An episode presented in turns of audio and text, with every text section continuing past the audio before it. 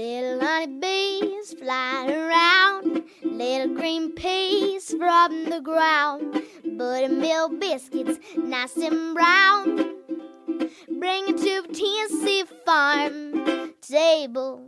Butter beans, peas, beets, and chard. Chickens running in the yard. Catfish frying in that lard. Bring it to Tennessee farm table. Cast iron skillets, good and hot. Watch it steam and crack and pop. Cornbread, bacon in that stove. Bring it to Tennessee farm table. Pick them maters, good and ripe. Dropping black and candy stripes. Look at 'em loading down those vines. Bring it to Tennessee farm table. Bring it to Tennessee farm table. Welcome to the Tennessee Farm Table podcast and broadcast, a show that is dedicated to the people of the state of Tennessee who produce, prepare, and preserve food and agriculture, often with that Mountain South Appalachian flair. And on occasion, I just might have a guest from our neighbors from surrounding states here in the Southeast. This is your hostess and producer, Amy Campbell. The theme song that you just heard was sung and produced by East Tennessee's own Emmy Sunshine. She's from Madisonville, Tennessee. Today, we are setting the table with cast iron and cornbread, two staples of the Appalachian table. My guest is Dr. Katie Hoffman, who describes how she and her husband Brett Tiller created a business called Vintage Kitchen Cast Iron and Collectibles, and how they rescue and rehab cast iron and resell their finds at cast iron pop up clinics that they conduct in Tennessee and Virginia. These sessions they call cast iron clinics. And they'll also take in your old, sad, probably rusty and pitted heirloom cast iron, and they'll rehab it for you so it'll be brought back to its useful life once again. On the show today, Katie's also going to let us know how she makes her cornbread in a cast iron skillet, and of course, they grow their own corn. In Fred Sauceman's Potluck Radio series, his subject today is gritty bread. Thank you so much for tuning in by radio or podcast. I truly appreciate your good company. Katie Hoffman and her husband Brett Tiller make their home in Sulphur Springs, Tennessee, which is in the northeast part of the state of Tennessee. And here's Katie talking about some of the things that they do with cast iron. What can people expect from a cast iron clinic? When we sat down to design the first one, we wrote down all the questions that people asked us most often. And we decided that that would probably be a good place to start. And we noticed that there were an awful lot of people who also would say, Well, I have my grandmother's pan, but it's got all this stuff on the outside of it, and I don't know how to clean it. So we thought, let's make a clinic instead of just a presentation so that people who just want to come ask questions can do that but people who want to bring their cast iron can bring it and we can tell them how to clean it up or how to maintain it if that's their question or whether it's worth anything mm-hmm. um, so usually what we do is we spend about 10 minutes talking to people about how to choose the best piece of cast iron or pieces of cast iron for how they cook. Mm-hmm. And we talk about what kind of stove they have because that makes a little bit of a difference. And we talk about what kind of foods they cook. And we go through a whole list of questions that help people understand what they're probably looking for. Uh-huh. Um, and then the second part of it is about maintaining it once you have it because mm. it's not that hard but it is different from what a lot of people are used to in terms of taking care of, say, stainless steel or other kinds of pans. So um, we kind of feel like it's a good thing to give people the basics of how to maintain your cast iron because a lot of people are just real threatened by it, and mm-hmm. it's easy if you just know. Mm-hmm. You know, so mm-hmm. that's what we do. And then we leave lots of time for questions so that if people have particular questions, we try as hard as we can to get to everybody's questions. But because we can't always do that, we try to schedule our clinics at a space and in a time when there's time beforehand and there's time after, so that if people still have questions, they can talk to us one on one, or if they brought a piece of cast iron and we haven't been able to talk about it in the context of the clinic, we can talk to them about it individually. And sometimes those pans end up going home with us to get the get the spa treatment, I guess I'll call it. well, I guess so. And so that's a service y'all do too. If, if people mm-hmm. have a have one they just don't have time or expertise you can just fix them up. Yeah those people for who for some reason mm-hmm. don't want to have a big tub of lye water sitting somewhere in their house or don't want to have a big garbage can with an electrolysis set up in it like we have three of in our garage. I keep telling brett he's like the mad scientist you know. All these things bubbling up in the in the basement but um, you know people who don't want to go to that much trouble will ask us to do it for them and that wasn't something we anticipated doing, but it, there was a demand for it. And when we have the time, we'll take in pans and get them back to people looking it's good. Kind of like pan rehab, cast iron rehab. it is. well, good. It is. That's a real needed thing for all of us that have inherited our grandmothers or great grandmothers, mm-hmm. and there's crud all over the outside, and mm-hmm. maybe that they don't have a good finish on them anymore. That's that's so good. Or a little bit of light rust. Yes. People think rust is so terrible, and sometimes it is. It'll pit the surface, but sometimes if it's just a little light coating, if there's just a little light coating of it, you can just get that right off, and your pan will look beautiful again. Good. And Brett knows how to do it, and he's also way more meticulous about things than I am, which is why I'm the mouth and he's the he's the artisan. He's the one who brings them back to life. What a good combo. Well, you and Brett being your husband, and the two of y'all make a dream team in terms of a lot of things, but also what we're talking about today is getting this cast iron bought and fixed and clinicked. Well, that's part of the fun. I mean, we love going out and finding it and finding some piece that needs a little love and taking it home and it's just so satisfying and the fact that we get to do it together yeah. is really great. You know, I mean, we get to do something we enjoy, and then other people get to benefit from it too. So we're we're kind of excited that we ran up on this idea and and ran with it, and that we get to spend time together doing something fun and something worthwhile. You are listening to the Tennessee Farm Table, and we're visiting today with Dr. Katie Hoffman. She and her husband Brett make their home in Sulphur Springs, Tennessee, in the northeast part of the state of Tennessee. They rescue and rehab cast iron, reselling their finds at cast iron pop up clinics, and they conduct these from time to time in Tennessee and Virginia. And they'll take in your old, sad, possibly rusty heirloom cast iron, and they can rehab it for you, and so it'll be brought back to its useful life once again.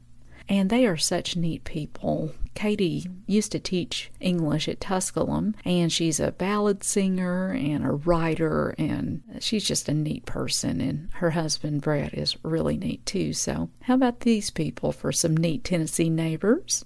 This cast iron is just one part of what Katie and Brett do. They also grow their own corn, grind it, and cook it up in a cast iron skillet. Here's Katie talking about all that right here.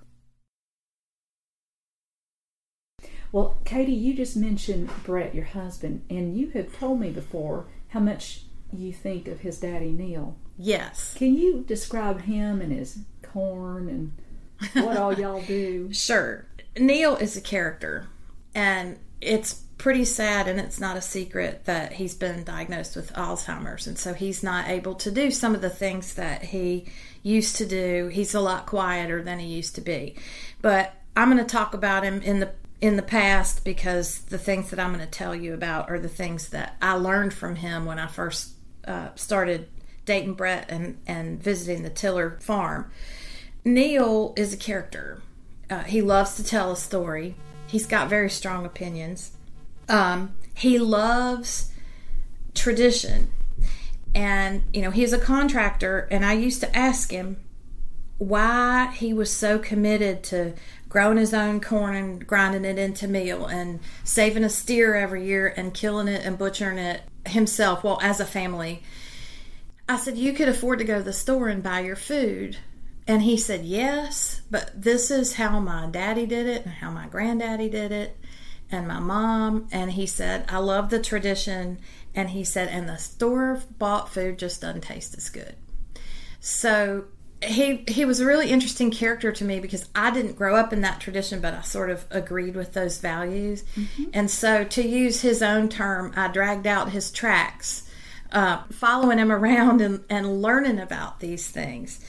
And uh, one of the first things was the corn that he grows and that we grow now, uh, Boone County White, which is an heirloom corn that his family grew when he was growing up and ground into their cornmeal. Um, we grow the corn, and when you hear about the grain being as high as an elephant's eye, Boone County White fits the bill because the stalks are about 15 feet tall. Oh, man. They're so tall that you can't reach the ears without either a step ladder or just knocking down the stalk so you can pull the ears off and uh, Neil would grow these big patches of Boone County white every year, and we'd go out and cut the stalks down and pull the ears off and shuck them and put them in the the corn crib. And he still has a corn crib, and they would sit there drying out all winter. Um, then we'd go in in the spring and nub the corn. Do you know what nubbing the corn is? I have an idea, but I want you to tell us. All right. You take an old cob and you look at the ear of corn that you've got in your hand, and if there are any little brown or rotty kernels in it, you take that cob and push them out so that all you have are the good kernels left on the ear of corn. And then you take it and throw it into a bucket next to you. And once you've nubbed all the corn, you've gotten all the rotten kernels or the spoiled kernels out of it. And it's dry. The kernels are real hard and, and it can be kind of hard. Sometimes you have to get your pocket knife out and nub them too. But after you've got all your ears cleaned off, and they're in five gallon buckets, you know, in the middle of a group of however many people are nubbing corn, um, as many as you can round up. And so you got your nubbed corn, five gallon buckets.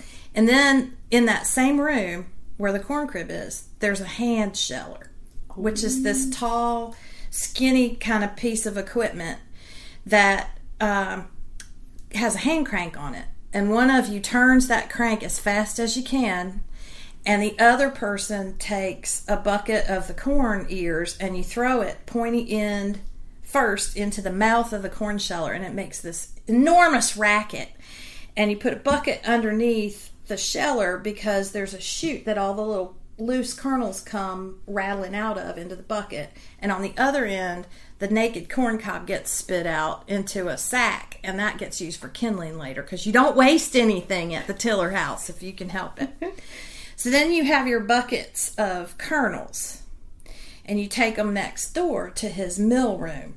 He's got an old electric mill from, I think, from the 1930s that he found at an auction and it didn't run. And he took some chewing gum and masking tape and a couple paper clips and his um, hillbilly penchant for being able to fix anything. And he got it running and um, they've used it for years to grind this meal. And if you look inside it, every year he takes them out, but they're two little millstones that look like real, the big large ones that used to be in the mills mm-hmm. um, that ground corn like by a creek or whatever.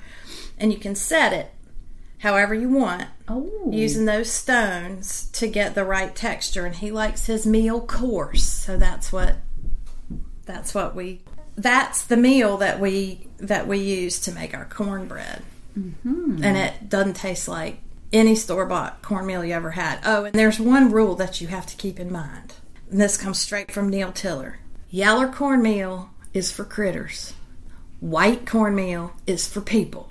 Now write that down and don't forget it. Thank you for letting me know about Neil. He's an important man and and I love how reverent you are about your uh, father-in-law, and I, I appreciate so much how you're preserving his ways. Well, he and my mother-in-law have taught me a lot, and my my mother-in-law Martha passed away on Thanksgiving 2016. Um, but she's the person who taught me how to make butter, and she used to just shake her head at me and laugh and say, you know, I grew up a sharecropper's child. And the minute I didn't have to make butter anymore, I ran as fast as I could in the other direction. And she said, "Here you are, this professional woman, and you're asking me to help you learn to make it." But she she did. She was she she was a lot quieter than Neil, but she was another person who um, carried on a lot of the traditions because it was important to him, and also because it was important to her. And I brought you some butter. You did not. Thank you. It's Sayer butter. Oh wonderful. It's for people who don't know what that is. It's sour butter. It's cultured butter because you have to let it culture before you churn it. But I brought you some sour butter. you sweet thing. Thank you. You're welcome. Not to mention a bag full of peppers. Thank you, Katie. Are you kind enough to share your cornbread recipe with us? Absolutely, because everybody needs to know how to make good cornbread. Yes, ma'am.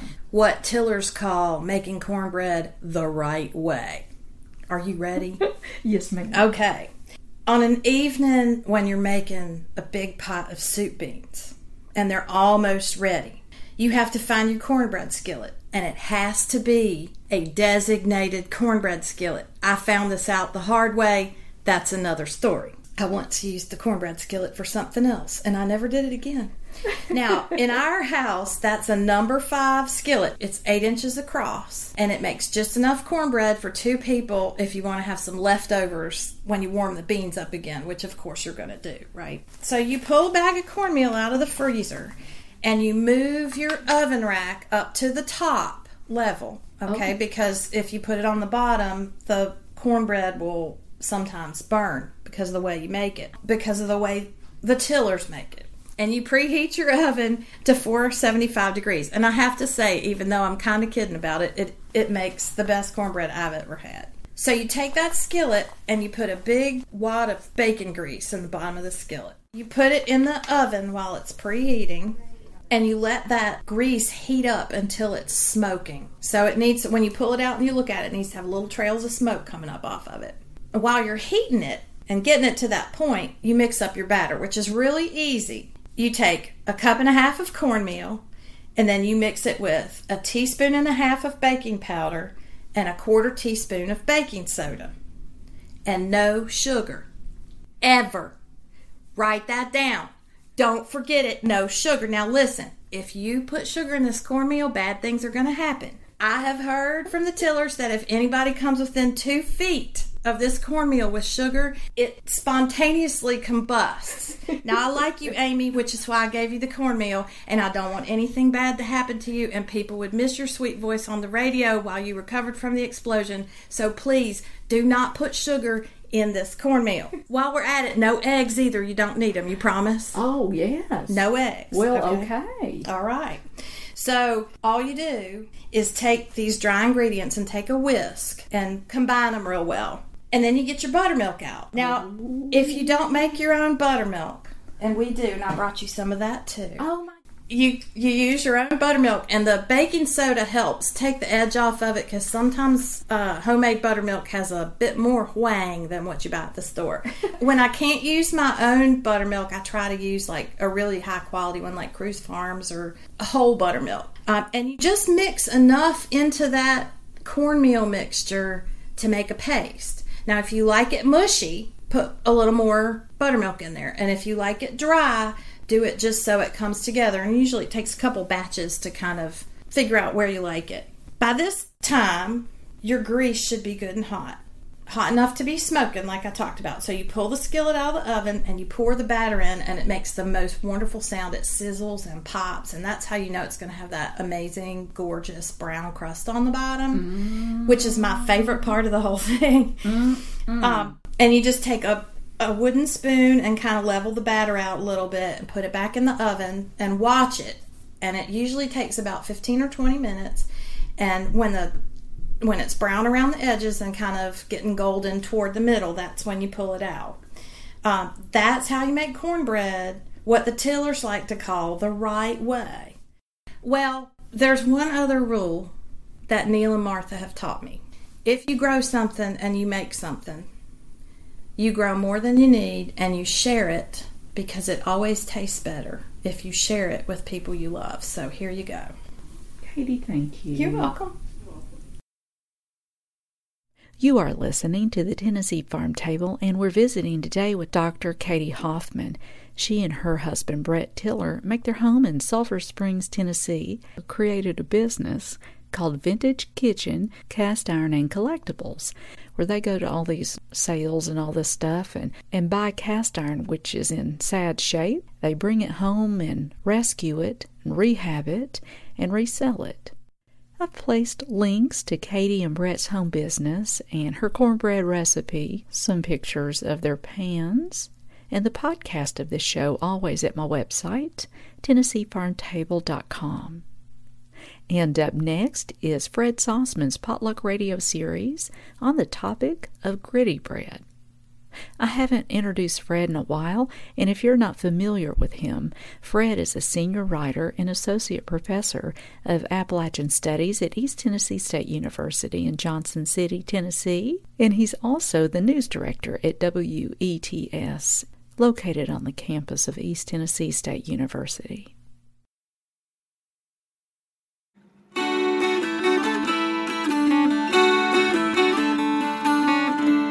This is Potluck Radio. I'm Fred Sauceman. It's one of those dishes that tastes much better than it sounds. It's called gritty bread, and it has a long history. Susan Shelton, originally of Elizabethton, Tennessee, says the exact origin of gritty bread is a mystery in her family. Her great grandparents made it in the late 1800s in the Carter County, Tennessee community of Cove Creek near Roan Mountain. The bread itself is ground fill corn mixed with a little baking soda and buttermilk until it made a thick batter poured into a pan that was preheated with lard and bacon grease. It doesn't rise, and so it's basically two crusts put together with a little gummy stuff in the middle. And Susan Shelton says gritty bread doesn't require a fancy type of corn at all.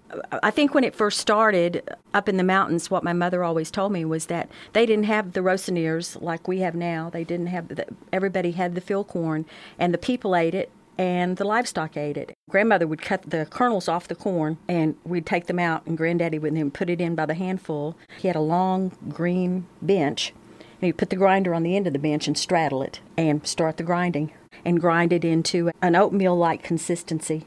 One of my jobs as I got older was running the batter from the backyard into the kitchen where it would be poured into the pans that came out of the oven sizzling hot with the bacon grease. Bakes really fast because it's very thin. It was not only a meal, it was a celebration. It was a time when the whole family, extended if they were able, came back to, to Roan Mountain to eat gritty bread because it only happened once a year when the field corn was available. And that was all we had on the table. There were no sides. It was a gritty bread meal. For Potluck Radio, I'm Fred Sauceman. This is Karen Schenkels, winner of the 2015 National Cornbread Festival Cook Off, and you are listening to the Tennessee Farm Table. Thank you so much for joining us here today at the Tennessee Farm Table podcast and broadcast. It has been an honor to have your good company. We always love to hear from you on Instagram, Facebook, or Twitter, or through the website TennesseeFarmTable.com. I'd sure love to hear from you and swap some recipes and stories. Big thanks to Emmy Sunshine of Madisonville, Tennessee for the musical arrangement and singing and recording of our theme song. For updated appearances, schedule, news, and her new recording, connect with Emmy Sunshine at theemmysunshine.com. We hope you have a good week and keep on digging. This has been a Campbell Creative Incorporated production.